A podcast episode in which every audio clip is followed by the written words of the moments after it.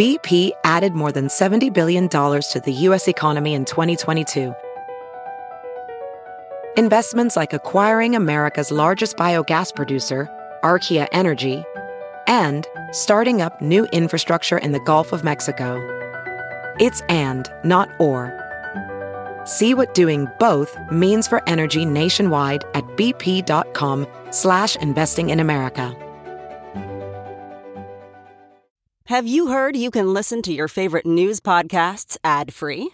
Good news. With Amazon Music, you have access to the largest catalog of ad-free top podcasts included with your Prime membership. To start listening, download the Amazon Music app for free or go to amazon.com slash ad-free news podcasts. That's amazon.com slash ad-free news podcasts to catch up on the latest episodes without the ads.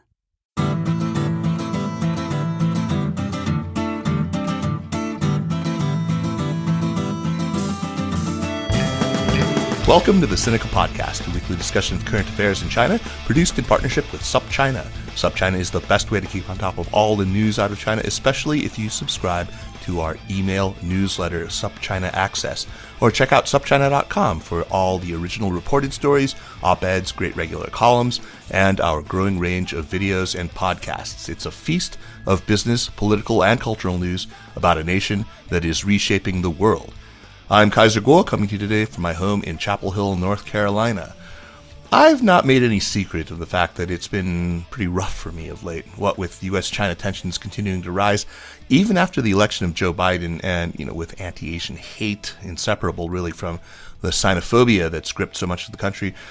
I imagine that many of the listeners to this show uh, share my despondency. Well, folks, I've got something that might just make you feel better at least for 90 minutes with a warm afterglow that will keep your mood elevated for that long again, at least. So as long as you stay off Twitter and don't look at the news. So on April 16th, PBS's Great Performances will air the documentary Beethoven in Beijing, which tells the story of the Philadelphia Orchestra's long and very close relationship with China from the first concerts that the orchestra under the legendary conductor Eugene Ormandy and played there in 1973 up to nearly the present to 2019. Uh, the film looks at the orchestra's role in popularizing classical music in China as well as China's role in revitalizing not only the Philadelphia Orchestra but perhaps it's not too much of a stretch to say in revitalizing classical music in the United States. I cannot recommend this documentary more highly.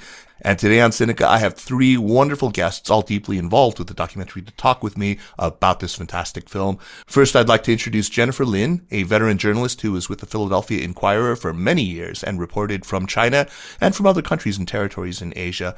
In 2017, she published the book Shanghai Faithful, betrayal and forgiveness in a Chinese Christian family about her own family in Shanghai and their experience during the country's tumultuous modern history.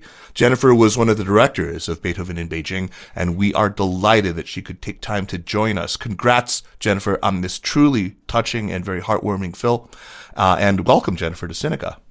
Well, thank you, Kaiser, for having us on your show. It's it's a real honor. Uh, well, honor is all mine.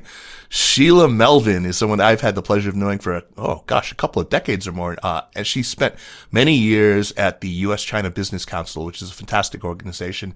She went on to become one of the most prolific and highly regarded writers on culture in China, which is something that people just do not write about enough. Uh, publishing in all of the major newspapers and magazines. Along with her husband, who I will introduce shortly, she co-authored the excellent Rhapsody in Red, how Western Classical Music Became Chinese, as well as a book entitled Beethoven in China. Uh, both Sheila and her husband are interviewed in the documentary, and she was a script advisor to it. Sheila, welcome to Sinica. Great to see you. Thank you, Kaiser. Great to be here. And uh, finally, Cai Jindong is one of the great bridge builders in classical music between China and the United States. Born in Beijing, he had a truly storied childhood that includes, as I trust he's going to share with us, a memorable encounter with Madame Jiang Qing herself. He came to the U.S. in the 1980s, and in 1989, he was actually selected to study with famed conductor Leonard Bernstein at the Tanglewood Music Center. He has been a conductor at the Cincinnati Symphony, he spent time in my hometown of Tucson, Arizona at the University of Arizona, where my mother bestowed the dubious honor of godson on him. And then in 2004, he joined Stanford University as director of orchestral studies. He conducted the Stanford Symphony Orchestra for 11 years and is now director of the U.S. China Music Institute, professor of music and arts at Bard College, and associate conductor of the orchestra now. He's also a producer of the film. Jin Dong, welcome back to Sinica. Thank you, Kaiser. Thank you so much. So, so happy to see you. Yeah, it's wonderful yeah. to see. Uh, thank you, first of all, to all three of you for this much needed ray of hope and sunshine in this season of darkness, gloom, and despair. Uh, have you guys, I don't know if you've all been feeling it too. Uh, and I don't know if your work on this film has been as much of a salve as it's been for me. And if so, next time get me involved. yeah. We have been, I think that's five or six years, right? Jen? Yeah. Yeah. Anyway, Jennifer, let me start with uh, asking you about the genesis of this project and the relationship between this film and uh, uh, the book, you know, that Sheila and Jindong wrote for Penguin that came out in 2015. I mean, your connection to Philadelphia, having written for the Inquirer for so long, is obvious enough. But how did you and your your co-director Sharon Mullally decide on this particular approach and this particular angle to tell this story? Sure. Well, I I had kind of a personal window into this story. Um, my father's from Shanghai, and he literally left Shanghai on one of the last boats out. Um, and he took us back to Shanghai in 1979, and we were able to meet all of our relatives for the first time. One of the cousins I met uh, was my cousin Julia, and she was a few years older than me. And Julia in 1962 entered the Shanghai Conservatory. Hmm. She wanted to be a concert pianist. And of course, in 1966, you know, her world turned upside down, and it was uh, really a, a horrible time for the family. And the Lin family, their home was raided. Her piano was carted off. They destroyed all of her Deutsche Grammophon albums, burned her sheet music. And there was one night where she was caught playing Mozart at an uncle's house. And uh, the next day, the Red Guards at the conservatory basically beat her and tried to break her hands with a ping pong paddle. Ugh. In 1973, which is the year the Philadelphia Orchestra went to, to China, they performed in Beijing and Shanghai. And my cousin, because she was at the time working as a pianist for the Shanghai Lyric Opera Company, she actually got a ticket. And wow. so she heard Ormandy and the uh, fabulous Philadelphians, as they're known locally. She heard them and she, I remember her telling me that it was like being in the desert and getting a long drink of water. Uh, she really, really remembered that concert and cherished that moment. So I kind of held on to that that image and that that notion. And then it was in 2008, Kaiser, that the newspaper sent me to China uh, to cover an anniversary concert marking the 35th anniversary of the tour. Oh, wow. And they held it in the same dingy uh, Hall of Nationalities and they performed the exact same program. And they sent me because I knew my way around China, not because I knew classical music. And so when I was covering the concert and interviewing people as they were coming and going, I was really struck by the degree of nostalgia that the Chinese people had towards this orchestra. And so I, I just always felt like, you know, I, I should have known this, but but I didn't. And so, you know, it occurred to me that this was kind of a chapter in U.S. history that was kind of fading. And um, I, I, also thought that it would make a great movie, that this was really a story that should be seen and heard and not just read about the legacy of the Philadelphia Orchestra and uh, kind of what has happened since 1973. So that was kind of the, the, the catalyst. You know, when I left the newspaper five years ago, I, I wanted to try my hand at other types of storytelling, and I thought this would be a great subject for a documentary. So I, I pitched the orchestra, and uh, it took them a little while, but they finally agreed. And I partnered with a guy named Sam Katz. Mm-hmm. He's in Philadelphia, and he's the produ- one of the producers of the film and the executive producer. And so uh, the orchestra then gave us the green light. So the first time we actually traveled with them to China was 2016. Oh, okay, okay. Uh, but you used quite a bit of archival footage. You used a lot of. I mean, it's it's it's yes. pretty amazing. So the film itself jumps around quite a bit in time. I mean, it's bookended uh, between the first concerts that are played by the Philadelphia Orchestra in '73 and uh, a more recent, I guess it was 2019 performance uh, of the orchestra under its conductor, uh, Yannick Nézet-Séguin. Uh, but maybe we could try and take this on more chronologically. So maybe we could set the scene first and, and give a kind of abridged short history of classical music in China prior to 73. Sheila, maybe I can start by asking you about the pre 49 high water mark for European classical music in China. I mean, had it taken root at all uh, during the Republican period, just in the relatively cosmopolitan enclaves like Shanghai, or how how well known was was Western classical music at the time? Yes, well, uh, Western classical music was first introduced to China starting in the 1600s, and even earlier by missionaries, mm, Catholic and Christian right, missionaries right. who who used music as a form of worship and also brought instruments to the Chinese emperors because they were they were seen as impressive gifts from Europe. They were technologically advanced. China didn't have keyboard instruments, and the West did. So it started going in that route, and it very very slowly took root. But I'd say it really took off more when the Shanghai Symphony was founded, which was back in 1879, which is even earlier oh, than wow. the Boston Symphony. It's earlier than a lot of the great American orchestras. And then again, it was performed mostly for the foreign community. But by the 1900s, early 1900s, 1920s, uh, Chinese audiences were allowed to go in.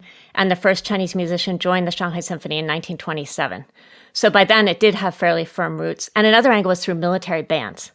So they would also sometimes play orchestral music, but a lot of the Chinese warlords had military bands. So there was band music and there was orchestral music in the major cities. So they had heard a little bit of Sousa before Probably, the Philadelphia yeah. Orchestra actually played yeah. Stars and Stripes. yeah. uh, that's interesting. I, am curious though. You know, what was it that they had? I mean, I, I just remember in, in, the beginning of the, of the, the film talking about how uh, Chopin and Liszt were on the, the naughty list, uh, as it were. They w- w- and and uh, just now Jennifer told us about her cousin having her hands almost broken with ping pong paddles over playing Mozart it seems like some composers were verboten and others were sort of still allowed. How did they draw the line? Was it just sort of the arbitrary tastes of people like Jiang Qing?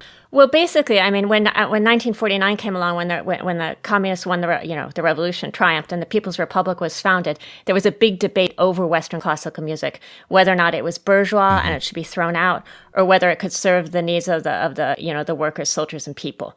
And it was decided that it could serve the needs, but it kind of had to be sinified and adapted. And there were certain so that so Chinese composers started composing their own music, and certain Western composers were still permitted. And one of them was Beethoven because Beethoven was seen as a revolutionary even in his own lifetime, and also because he was very popular in the Soviet Union. And the Soviet Union was instrumental in setting up all these orchestras, opera houses, conservatories, and they liked Beethoven. So that sort of music was permitted up until the beginning of the Cultural Revolution, but the more sort of impressionistic bourgeois music like Debussy was not permitted. It was never performed. Uh, right as much. I see. But what about some of the more avant-garde stuff that was coming out of the what would become the Soviet Union, or you know, in the case of some of these composers, was already the Soviet Union. I mean, many of my favorite Eastern European composers, I, I hope that they were still being played in China. I mean, you know, your your Prokofiev and and your Stravinsky was that considered too weird for for China? well, I think you, can uh, one way, like uh, Sheila said, another way you you measure it, it is by politics. Any composers relate with nationalism and mostly will be allowed to music can be allowed to play in China. So like Dvorak would be okay. Dvorak will be okay, and Chopin, you know, because he always think he is his heart in Poland, and this uh, anyone, you know, you can uh, find some really that's kind of nationalistic stories, then their music actually will get to be, be played.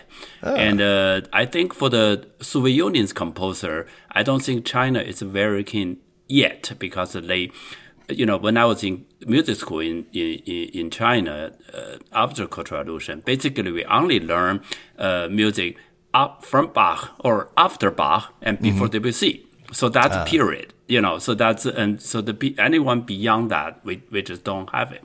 Uh, we never really have the information to, to, to learn them. Uh, Jindong, while we're on you, um, tell us a little bit about your own experiences as a young aspiring composer during the waning years of the Cultural Revolution, and, and, and about this encounter that you had with Jiang Qing uh, that I alluded to when I introduced you. Uh, uh, tell us about that. Those are some amazing stories. Well, you know, I uh, I love music when I was little, I always uh, try to look at our window, see other people playing Chinese instruments. So I, I, I grab erhu to play for a little. And then, you know, I found the, the violin. The reason because uh, uh, during the Cultural Revolution, the few, first few years, um, there's no school. And, Right. and my father think, oh, you know, you better not to get on the street. What do you like to do? I said, I like, what about play some music? He find a used violin from a, a, a down shop. You know, it's so I started to play this uh, this violin, and I studied for myself, then find a teacher to study. So that's how I start music. Start with Western instrument. So that's what I want to say is even during the Cultural Revolution, Mozart was forbidden, right? Beethoven's forbidden, but the instrument you can play.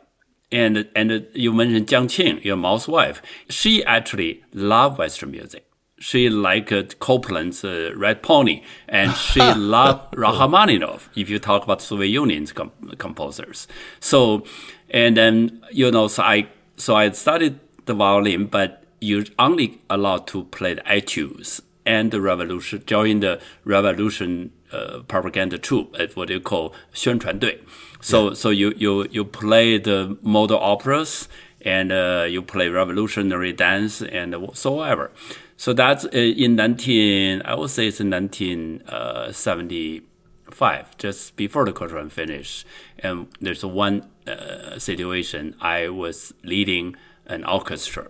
And so I started to conduct, learn to conduct. So, and that year we were invited to the Great Hall of People to play for, uh, it, it's a, what do you call it? It's a March 8th, you know, International Women's Day. Right. So play for the wives of the ambassadors. So we went there actually. Uh, Madame Mao Jiang Qing was there because she is the leading figure. So on that thing, so we uh, played revolutionary dance and uh, and music. So after that, we had good food. That's what I remember. the food, of course. You know, there are these fantastic uh, animation sequences, Jennifer, that you use in the film every time you've got people telling stories from their past, like when Jindong tells a story about listening to Beethoven for the first time. I, I love those. I mean, that was such an inspired decision to, to, to use that animation. So, you know, when Tan Dun talks about his train ride from Hunan, you know, hiding in the bathroom. I don't want to spoil it, but, and, and, uh, and, and Jindong, when you talk about, uh, that, that story of you listening to Beethoven for the first time, those were delightful, Jennifer. Uh, was that, whose idea was that? So I didn't want animation. Oh, really? I'm- but my my co-director Sharon uh, Mullally, she was advocating for it, and so it's it's funny how we found our animator. Uh, his name is Jacob Rivkin, but we literally uh, Sharon finally brought me around uh, that animation would be good, and we literally Googled uh, Chinese brush style animation. And we came upon Jacob, who happens to be in Philadelphia. Wow. Uh, he teaches animation both at Penn and Rutgers.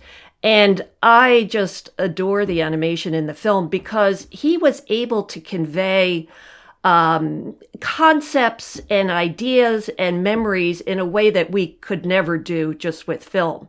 Oh, and the other thing I forgot to mention about Jacob and talk about, you know, fate. Um, he was a Fulbright in Nanjing. So he Oh, wow. like when I told him, okay, we have to create like a lavatory inside a Chinese train for this one scene involving Tan Dun, I didn't really have to explain it. You know, he knew exactly. he had been on trains. Yeah, knew. and uh, the wonderful Jindong sequence, which is one of my favorite parts of the whole film. When I told him it was in a Yuan, he knew what it looked like. He he knew how to to envision these scenes in China. So, yeah, I mean, I think the without the animation, we would not have been able to convey certain anecdotes as well as, uh, you know, certain concepts. you know, I think that if you hadn't told me that it was a guy named Jacob, uh, I, I would have assumed it was a Chinese animator. I mean, I, I think he really, he really got it. It felt so, uh, just, just authentic. It was, it was fantastic. Uh, you have this remarkable tape of Nixon and Kissinger actually breaking the news by phone to Eugene Ormandy Yeah. that the Philadelphia Orchestra had been invited to China. That was amazing. Uh, there's all sorts of great archival stuff in there, but there was also a backstory here, right? Ormandy, as I understand it, had been lobbying to get the Philadelphia Orchestra to China from the moment that a thaw was detectable. I mean, he was, he was pushing this, right? fiercely. He was pushing it fiercely. Um, uh, I actually have a book coming out on on Beethoven in Beijing, focusing just on the 1973 tour. And what I found out, Kaiser, is he was actually lobbying in in 1971 when yeah. he was reading the paper uh, about the ping pong team going to, to China. And he was sitting with the manager of the orchestra, Boris Sokoloff, and he said, Boris, how do we get an invitation to China? And they're like, I don't know. So they called the White House, and the White House said, Well, you have to approach the nearest embassy. So uh, the orchestra actually rode away to the Canadian embassy, and they they never replied. But then uh, Ormandy kind of worked all of his political contacts. So, like Senator Hugh Scott and, you know, all of these Republican bigwigs were really lobbying for him. And then Nixon really liked him. I mean, he received the uh, Presidential Medal uh, from Nixon, and Nixon tells the story about listening to the Philadelphia Orchestra albums as as a kid growing ah. up. So there was this affinity already between Ormandy and Nixon. I had no idea. That's who would have ever thought that Nixon was a classical music aficionado. You know, but uh, Sheila, when Jiang Qing and the Gang of Four first heard that, that they were coming and they were planning on playing the Fifth Symphony, uh, they were not happy about that because, you know, that's all about fate and good Marxists, you know, they don't believe in predestined outcomes, but in mankind forging its own destiny. Uh, they hinted strongly, though, that they wanted the sixth instead, the pastoral. Uh, I guess Ormandy wasn't pleased with that, though. Can you, can you explain why? What was, what did he have against the sixth, the pastoral symphony? I think he just didn't think it showed off the best qualities of the Philadelphia Orchestra because hmm. there's hmm. you know they could sound so big and so bold right. and so so I think he just didn't particularly like it. It wasn't the best way to showcase his his orchestra. But there was a backstory to that because when Kissinger made one of his uh, visits to China in 1973, Zhou Enlai had said, Hey, he's German. We should play Beethoven for him. Ah. So he got the Central Philharmonic to give him basically a private concert. But there was a big behind the scenes debate about which, uh, what, you know, he said to the conductor, Li Delun, what do you play best? What Beethoven? And he said Beethoven's fifth. But then the Gang of Four got involved and they said what you just said. Oh no, the fifth is about fatalism. And so then Li Delun, the conductor, said, Well, what about the third? And the Gang of Four said, No, that's about Napoleon. Because Beethoven had originally dedicated it to Napoleon and then crossed it out. And then they said, uh. okay, well, what can we play? And the Gang of Four said the six. It's about peasants because it's a pastoral. so that's what that sort of became the go-to Beethoven after that debate. So Ormandy actually, Jennifer, uh, his his reaction to watching or to listening as the crowd, this is in the film, uh, applauded so tepidly. I, that was really funny, and it was something I've also experienced uh, when first playing concerts in China. Although in my case, the reaction probably was genuinely tepid. Uh, uh, this this would have been kind of frightening. Uh, is it was this? I mean, Jindong, you were there. Is that how audiences used to respond? I mean, that was really you know the most enthusiasm they could summon up, just sort of clapping. Yes, you know, uh, I still remember in nineteen uh, seventy nine. That's not that's quite a few, some years after that. You know, uh, when you go to a concert, there you can hear the pin drop and uh-huh. it's very very quiet and after concert if you can hear some clapping then you're lucky and usually uh, we were trained just not to doing that so it, it's very natural it, it's never really react to anything excited. It, and if you reacting anything excited, you can be in trouble. so that's in our culture. Well, I, have definitely seen. I've uh, been to symphonies in China where people will start clapping between movements, and then everyone will turn around and glare at them. That's right. Yeah, right, right, right. exactly. Yeah. And but the thing is, you know, it it it doesn't mean you're not appreciated. It's yeah. really it's even more inside of you. You know, uh, like uh, uh, I mentioned in 1979, I went to the Berlin Philharmonic, Berlin Philharmonic with a Karajan conducting. It they play in the you know like 8,000 uh, Colosseum, uh, people Colosseum. So that's it. Uh, what I said. Even you, the music start, it's like a, you can hear a pin drop. It's so uh, so quiet, and after concert, you don't hear this kind of a, a storming applauding. You just hear, uh, uh, but everyone enjoyed. Everyone just look each other. Everyone just so amazed by what kind of song they heard, and that that kind of song they never heard before. So there's this amazing scene though where, where Eugene Ormandy visits the rehearsal studio. I, I guess it's the Central Conservatory. Uh, the Chinese musicians are all just, you know, absolutely nervous. Uh, then I can't remember which who it was, but one of the American musicians is is talking about this and says that within minutes, once Ormandy actually starts conducting, they start sounding like the Philadelphia Orchestra. Uh, and Yeah. that, that seems to suggest to me that the raw talent was really there. Uh, you know, talk about the state of, of classical musicianship in China at the time, Jindong. Uh, how good were they? I mean, how, what, what was missing? Uh, you know, was that all that raw potential was already there? Is that, is that fair? Well, during the Cultural Revolution, it's about ten years. So you can you're not allowed to play classical music, but doesn't mean people are not practicing. People practicing in secret, you know, and that's why after the Cultural Revolution, uh, there like a, thousands of thousands of people just came to, to came out to say to play to, to uh, try to enter the Central Conservatory.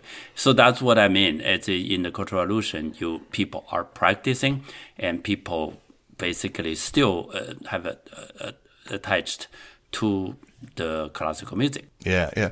Well, that relates to the persistent knock that we hear against East Asian musicians, not just Chinese, but all East Asian musicians. We used to, we've heard this for decades, or at least used to anyway. They're technically proficient, sure, but somehow they lack this capacity for emotional expression. I always found this to be, you know, essentialist nonsense. I mean, it's a piece with the whole, you know, East Asians are robotic, emotionless automatons. Uh, some of the musicians that you feature in the film, though, obviously, are, are they have they suffer no s- no, no maybe a surfeit of emotionalism, if anything. Uh, Lang Lang, for example. But Sheila, do you see this as changing now? I mean, what's what do people say now about you know uh, musicians from East Asia? Do you still hear this? Are we moving beyond this idea of Asians as soulless machines? No, I think the bias still exists. I mean, they're Oh, technically no. proficient, but they're not musical, whatever that means. You know, this this idea that because the European music people are performing didn't come from China and, and therefore they somehow don't have the same connection to it, I think is absolutely ridiculous. I mean, Beethoven's roots are so deep in China. You have this is a composer people literally died for. Their Beethoven is as much a composer of China as he is of Germany. And I, I think, you know, you don't see that many conductors from East Asia. It's changing a little bit, but you know, if you look at the youth orchestra sim, uh, system in the United States, you, you'll see so many Chinese conductors, so many Chinese kids in the youth orchestras, and then slowly, as you get higher, higher, higher, there's not nearly as many. The percentages drop significantly. So I think, unfortunately, that that bias is still here. Uh, really, that is a pity.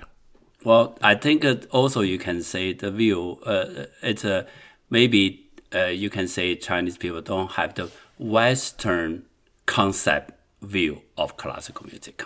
Uh, unpack that a bit for me.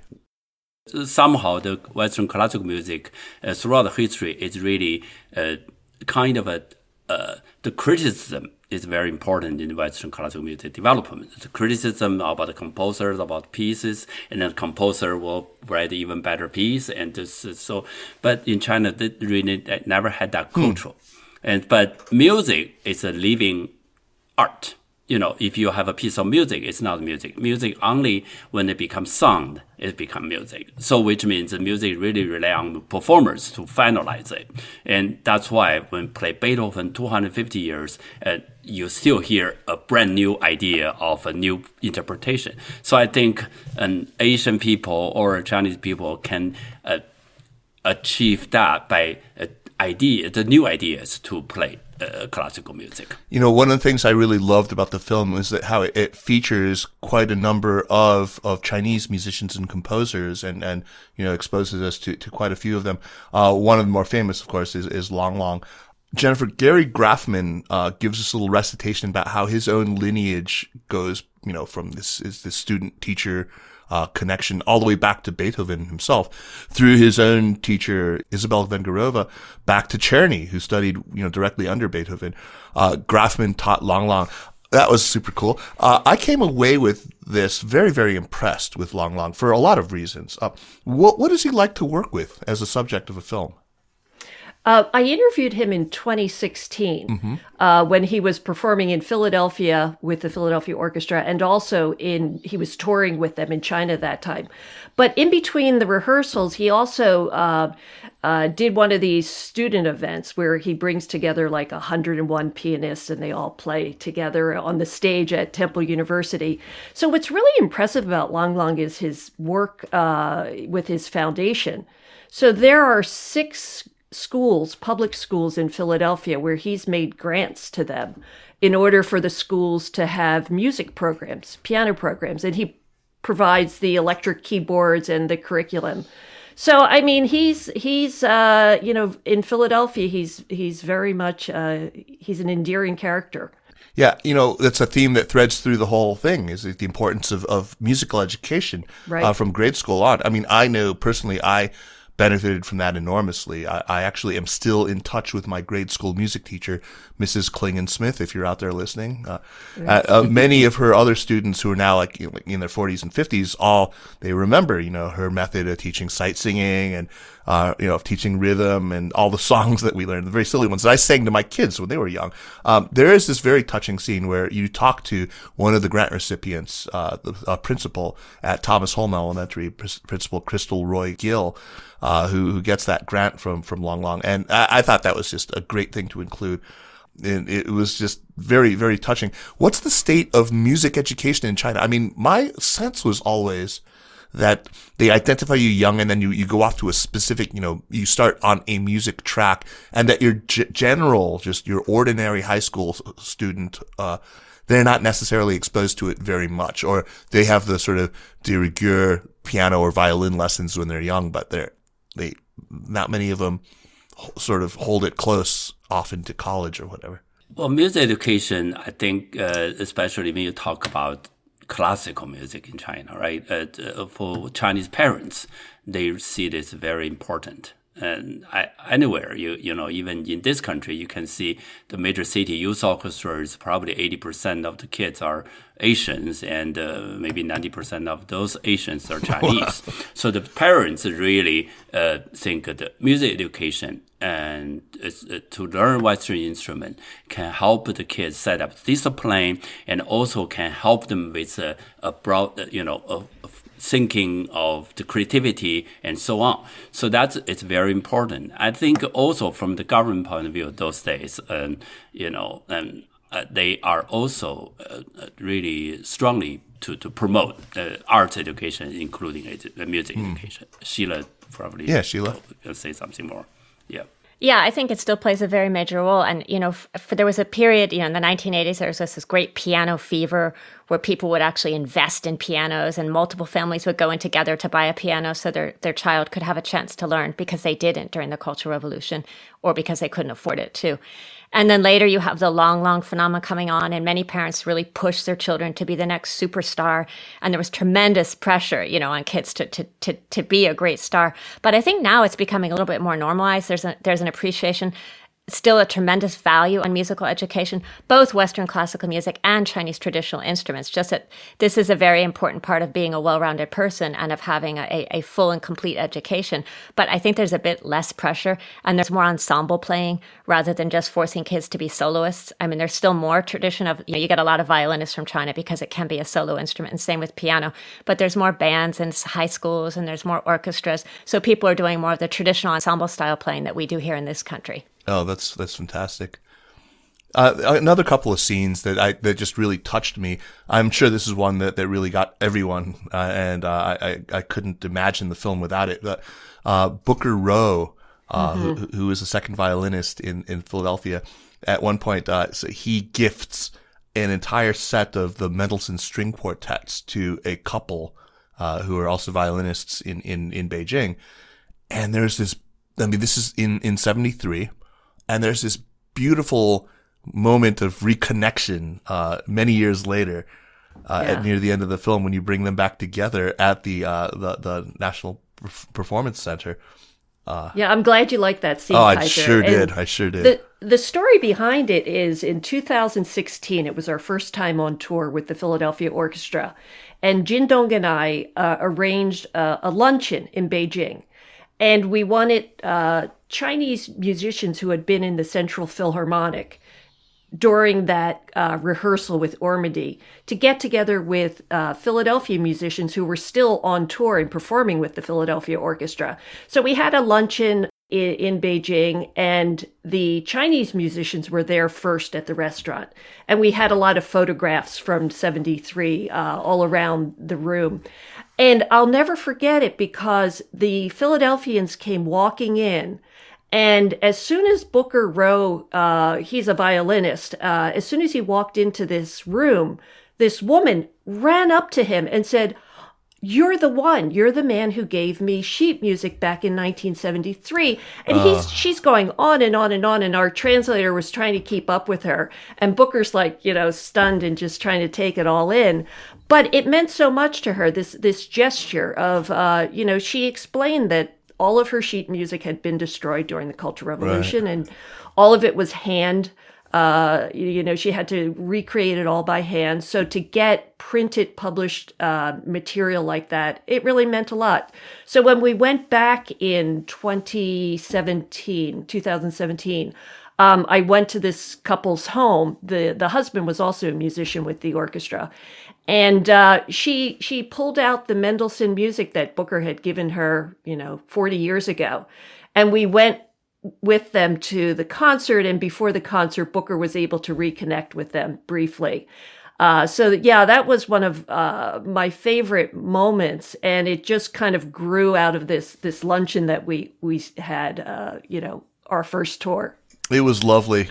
Yeah. yeah uh, her husband, actually, her husband was oboe principal, ah, okay. and she, he, yeah, he brought with him the oboe reed, the principal oboes the Philadelphia Orchestra uh, gave to him in 1973. He still right. he had it. six of them and it's gave away five, amazing. and kept one. Right, right, That's right. right. exactly. It's unbelievable. yeah, know? yeah. Wow, that's so. It's it's it was really touching. Uh, I love how many of the orchestra's musicians had this long established history. I mean, David Booth, for example, talks about how this this trip was. I guess it was the 2016 trip, or maybe another one was his 12th already to China. Yeah. Um, uh, for the group that you filmed, you know, who went with um, Yannick Nézet-Séguin, uh, were a lot of them multi-trip veterans of the orchestra? So currently, there are only three musicians in the orchestra today who were there in, in 73. Mm-hmm. But uh, when we started filming, there were six. And for the Chinese musicians, you know, from the Central Phil, they're they're just amazed that you know you can still be playing with That's a major orchestra. Yeah. Yeah, I mean, David Booth was the youngest musician on tour in 73, and I think he was like 23 or, or something, but he still performs with the orchestra. Uh, I just I love that you know, uh, the composer Tan Dun, who of course won the Oscar for Best Score for, for Crouching Tiger, Hidden Dragon, and uh, wrote the soundtracks to Hero and The Banquet, and of course many other very very famous compositions. He's featured also very extensively in the film, uh, and Beethoven Beijing focuses in on one of his compositions, which is Nu Shu, uh, the Secret Writings of Women. And, and, just for our listeners who've not, you know, uh, you, you're just not going to want to miss this if you aren't already familiar with it. It's this really it's a multimedia performance. Uh, it features something which I hadn't seen before, which is a harpist as solo instrumentalist. Uh, it, she plays with the uh, Philadelphia Orchestra. Elizabeth Hainen. Jindong, I, I've often thought of of Tan Dun as being sort of to music uh, what Xu Beihong was to painting, in that he had this kind of mastery over these two traditions, and he brings them together in a way that just doesn't feel forced or inorganic. It feels real. Uh, what do you think of Tan Dun's work? I mean, and what is he like as a person? Because he, again, he comes off just very, very wonderfully in this emotional and, and sentimental and, and warm. Yeah. Uh, well, you know, he himself would describe his music. He said, I want to create organic mm-hmm. music. Mm-hmm. It had to be organic. So, so that because of that, you know, his music is very, very basically uh, profoundly rooted in uh, Chinese yeah. culture. so it's where he grew up, you know, in, in Hunan. And so he reflected what he brought about people washing their clothes on, on, on, the bank of the river, or, you know, they use the rock to do things and so on. So he implement all those into his music. He feels music is a live thing. It's a we, anything can be music. And so, uh, like he created uh, uh, three concertos, you know, one is for water water concerto. Uh, one is for paper. It's called paper concerto. Another one for rocks. So it's a, a rock. Uh, you know, it's all a natural thing, and he just um, uh, just fascinated by what the, the, you know those things that people never really express uh, on on music. So he did it really successful. I think that's a, it's a basically his uh, his his idea of creating organic music. Of course, he also very care about Chinese traditional value, traditional culture. Like uh, three years ago, he composed this uh, Buddha Passion. Right. You know, it's a, it's a, yeah. The idea is it come from like a Bach, uh, Saint Matthew Passion or something. He went to Dunhuang, visit those uh, places and paintings. He find out there's a profound insight there, and he and he just uh, dig out lots of tradition and uh, made this uh, new music. There's another composer that you introduced us to, a young guy named, I guess his name is Gong Peng Peng. Is that right? Yeah. Yeah. He's a composer at res- in residence at the Shanghai Philharmonic. Uh, there's a piece i I was looking all over the internet to try to find some of his stuff that I could listen to because uh, there's a Three Kingdoms inspired composition that you feature in the film, Jennifer, uh, that includes him explaining like this trombone passage as you know the the laugh of the villain Cao Cao. uh, it's Symphony Ten. Peking mm-hmm. fantasy, he calls it. Mm-hmm. Uh, what can you tell me about yeah. this composer? I mean, it sounds amazing, and he seems like just a super cool dude.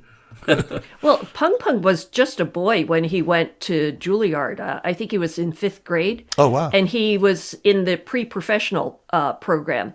And uh, I think his parents' aspiration was that he would be the next Lang Lang. So he was a piano student. Oh, right. With, with uh, Veda Kaplinsky at Juilliard, who happens to be the wife of Herb Light, who's one of the people in our film.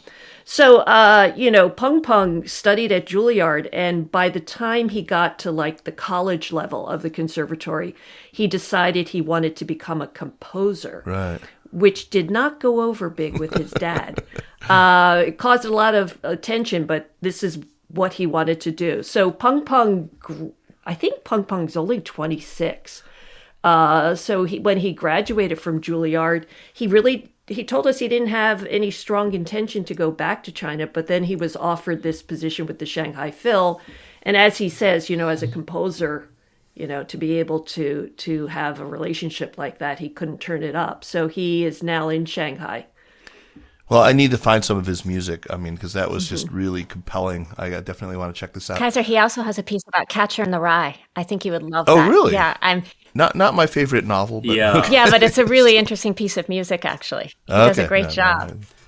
See that things, yeah, that things is uh, what I want to say is, uh, you know, there's a new generation of Chinese composers uh, beyond Tan Dun, Chen Yi, Zhou Long. There's a new generation, like 20 or 30 something. Those people, you know, uh, I think uh, really we need to look at into those composers and the, in classical music world around the world people are looking for what is the next generation what is the new right? Uh, we have been playing uh, dead people's music for so long and you, uh, they're great like beethoven or mahler they're great. But same time if you think about it back then beethoven's time mahler's time they play contemporary right. music. So we need to have the music of our time so what is the music of our time? So that's we need to look at, you know, a part of it we need to look at China. If we say uh, China can save classical music, I don't really, uh, I'm not sure about if you just uh, uh to say uh, the classical music is a, a Haydn, Mozart, Beethoven, or or Bruckner. But if you go to China, you will see there are more new compositions, new operas being performed. So I will say uh, China can contribute to the 21st century contemporary. Revitalize it. Yeah, absolutely. I mean, so no, you often hear it remarked on how when you attend a classical concert in the U.S., the audience either has white hair or black hair, right?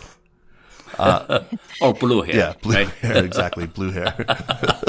which which is what I mean by white hair. Uh, I mean, your, your film uh, features this this very impressive National Center for the Performing Arts in Beijing. There are amazing concert halls already being you know built or being built in hundreds of Chinese cities. You also talk about that. You know how every city has to have its opera house. Every city has to have its. It, that's it's fantastic. Uh, meanwhile, you know the Philadelphia Orchestra. Uh, has to actually file for bankruptcy and, and they're in trouble. So, so, you know, I, is I wonder how they're doing. First of all, how is the Philadelphia Orchestra doing now? So it's important to note, Kaiser, they filed for Chapter 11 in 2011. So Okay. it was a, a decade ago. Okay. And they actually came out of it um, in a year's time. So they're, before the pandemic, they were doing quite well in terms of rebuilding their endowment and reaching out to build new audience, as all orchestras are. So, um, you know, but the, the big difference, as you pointed out, is when you go to the NCPA or any concert hall in China, the audience, you'll see a lot of families, a lot of parents with Yeah. little kids. And uh, that's quite different uh, than here in the United States. Yeah, Not sure just is. Philadelphia, but, you know, everywhere. And and one thing that I noticed is, I mean, at the end, you know, when they're playing the Ninth Symphony at, at, Mm-hmm. the end, uh, it really stuck with me. Just the sheer excitement on the of the kids in the audience. They are literally on the edge of their I know. seats. They're experiencing that rapturous transport that I I am familiar with. You know that you know my cohort growing up, we we would feel that same intense pleasure at listening to music. uh it was just it's such a great thing to see uh, in among you know this new cohort of Chinese people. Uh, it was one of the things that that because you know the film ended on just such a powerful, wonderful note that I was you know I was walking on a cloud for for hours after the first time I watched it, and then I watched it again just the other day. Uh, just 'cause- Kaiser, you're the perfect viewer. So, Okay, yeah, I, I confess it's not going to do the same thing for everyone, but you know, for I needed it like nobody else. I mean, right. boy, I but there are, it. there are two Yeah. scenes in that in that final moment where there's a little girl and she's literally sitting on the edge of her seat Right. and sitting up straight, and then there's a little boy who's conducting Yeah. the music, and Yes. it, it's it's just you know th- there's an energy there. yeah. The great catches, yeah. So I mean, uh, I, I I can't help but think that you know maybe there's some truth to this idea that China is going to save, if not save, you know, to revitalize, to to reinvigorate uh, classical music, and uh, and you know not just China obviously, but the rest of East Asia. I I think that because it, it's been so frustrating for me as somebody who you know comes from the rock idiom to just see how swallowed up rock ended up being by just this commercial, just sort of cynically turned pabulum. I mean, it that that's that's such a contrast with what I see happening in the world of classical music. Uh, it's, so it's it's it's actually super encouraging to see. Yeah, I would say transform. Yeah, transform. That's a good word. Yeah, transformed is a good I word. think that's probably the best. They're not going to save it. They don't need to save it. That's not their job. They're going to transform it and become, you know, a genuine contributor and propel the art form forward. I think that's China's role in classical music and in many other areas of society. like painting, right? Like we've seen with sculpture and painting with uh, a lot of the Right, modern right. Chinese, you know, artists. It's it's transforming. it, Exactly. Yeah. It's, yeah. And one of the really wonderful things is how Chinese artists like Tan Dun and Gong Peng Peng, who we were just speaking about, can draw on two traditions. Yeah, yeah. You know, they can draw completely on the Western tradition and they can draw completely on the Chinese tradition. And to me, that's a tremendous advantage that many Chinese artists have that, uh, you know, Western artists don't because we tend to be drawing on our own tradition, but they've absorbed the Western tradition so thoroughly and kept their own at the same time. And then you get this fantastic merger and, and all these new ideas coming out. And that's a great gift that China has. And we could have it too if we were more willing to absorb. That yeah, it's a natural biculturalism. Uh, Jennifer, Sheila, Jindong, thank you so much for taking the time to chat, for making this wonderful, wonderful film. I hope everyone gets a chance to see it. Uh, so uh, it's the 16th on PBS. Great performances. That is its its debut. Uh, if people miss it, will they be able to see it somewhere else? Yes, it'll be streaming on PBS for a month afterwards, so uh, they can catch it for the next month at least. Yeah, some station actually uh, show it uh, in the different time. Mm-hmm. I think. Yeah, just looking for the local PBS Right. station. I have a special request when we get to the recommendations section. I want all of you, if you can, to introduce us to some of the new composers that are coming out. We talked about these 20 and 30 something composers. Uh, so if you have any in mind and you want to drop their names during this, I, I would be just delighted because I'm always looking for, for, for new music to get into.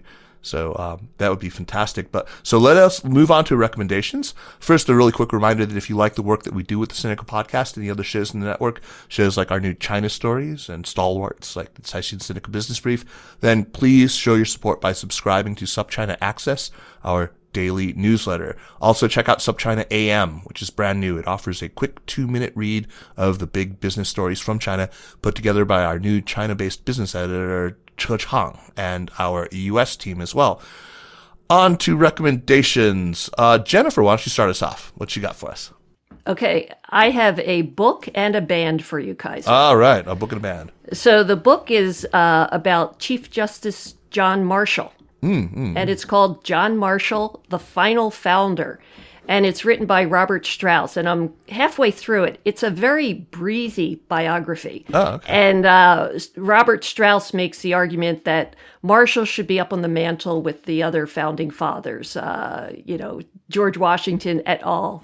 And it's a book that's filled with a lot of, I didn't know that. Like, I didn't know that he was in Valley Forge with Washington. Wow. Uh, so that's my book recommendation. And since you requested a music recommendation, I'll I'll offer uh, an indie band called San Fermin.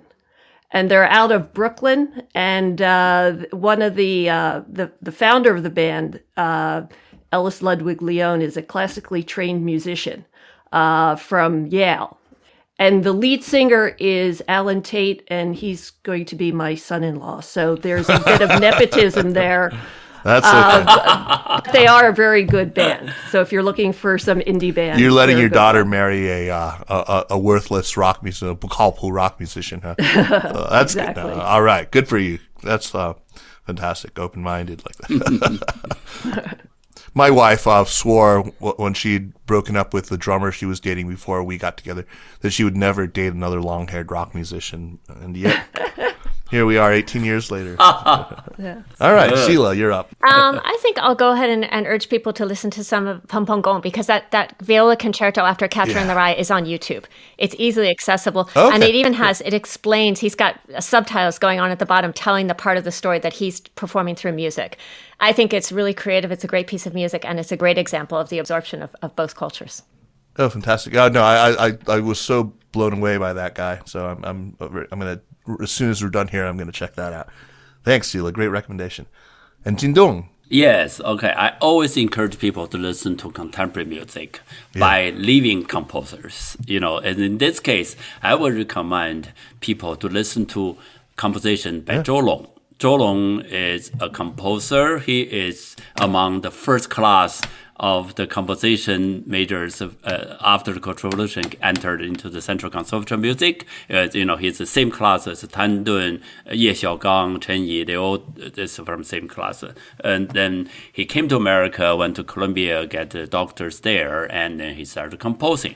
What I like his music is really his music is truly in the mm. Chinese inspiration. Like he rarely directly you know, bring a Chinese folk song or any tune to reorchestrate it. He never do that. But he's the sound is so Chinese, and uh, you know the, the, the topic he he picked, the the the, the piece, uh, it's really unbelievable. And uh, a couple, a couple years ago, we actually we did we collaborated, and when I was at Stanford, we were thinking to create a musical work for uh, to commemorate the uh, the Chinese uh, railroad workers All right. work in America to build the transcontinental railroad. So then, and uh, we search to see what we're going to do. Then we decide to do a oratorio. So then, uh, you know, there are two people: as who is writing the lyrics and who is writing the music. So lyrics, we found Su Wei, who is a really great write, uh, Chinese writer, now teach at Yale.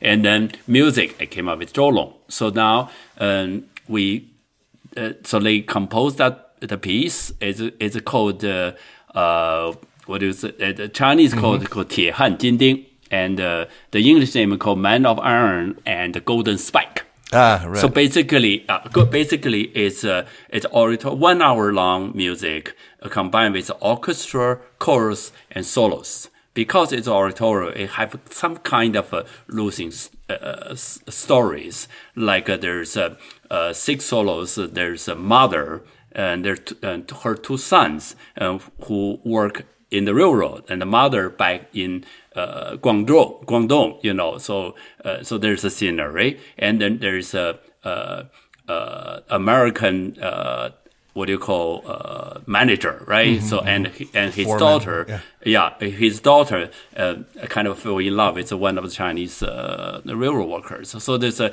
little bit of scene and a story, but mostly we really, um, revisit this 100 years, 150 years ago, how Chinese people came all the way from China and worked really to build this great railroad. And, and, and, you know, from Nevada to Sacramento. This part of the Continental Railroad pretty much uh, built by Chinese, and we and and and uh, you know our uh, my my friend uh, Gordon Chang uh, at Stanford. Gordon Chang at Stanford. I knew you were going to bring him in because it had the good Gordon Chang, Yeah, but not the bad guy. Yeah, Gordon exactly.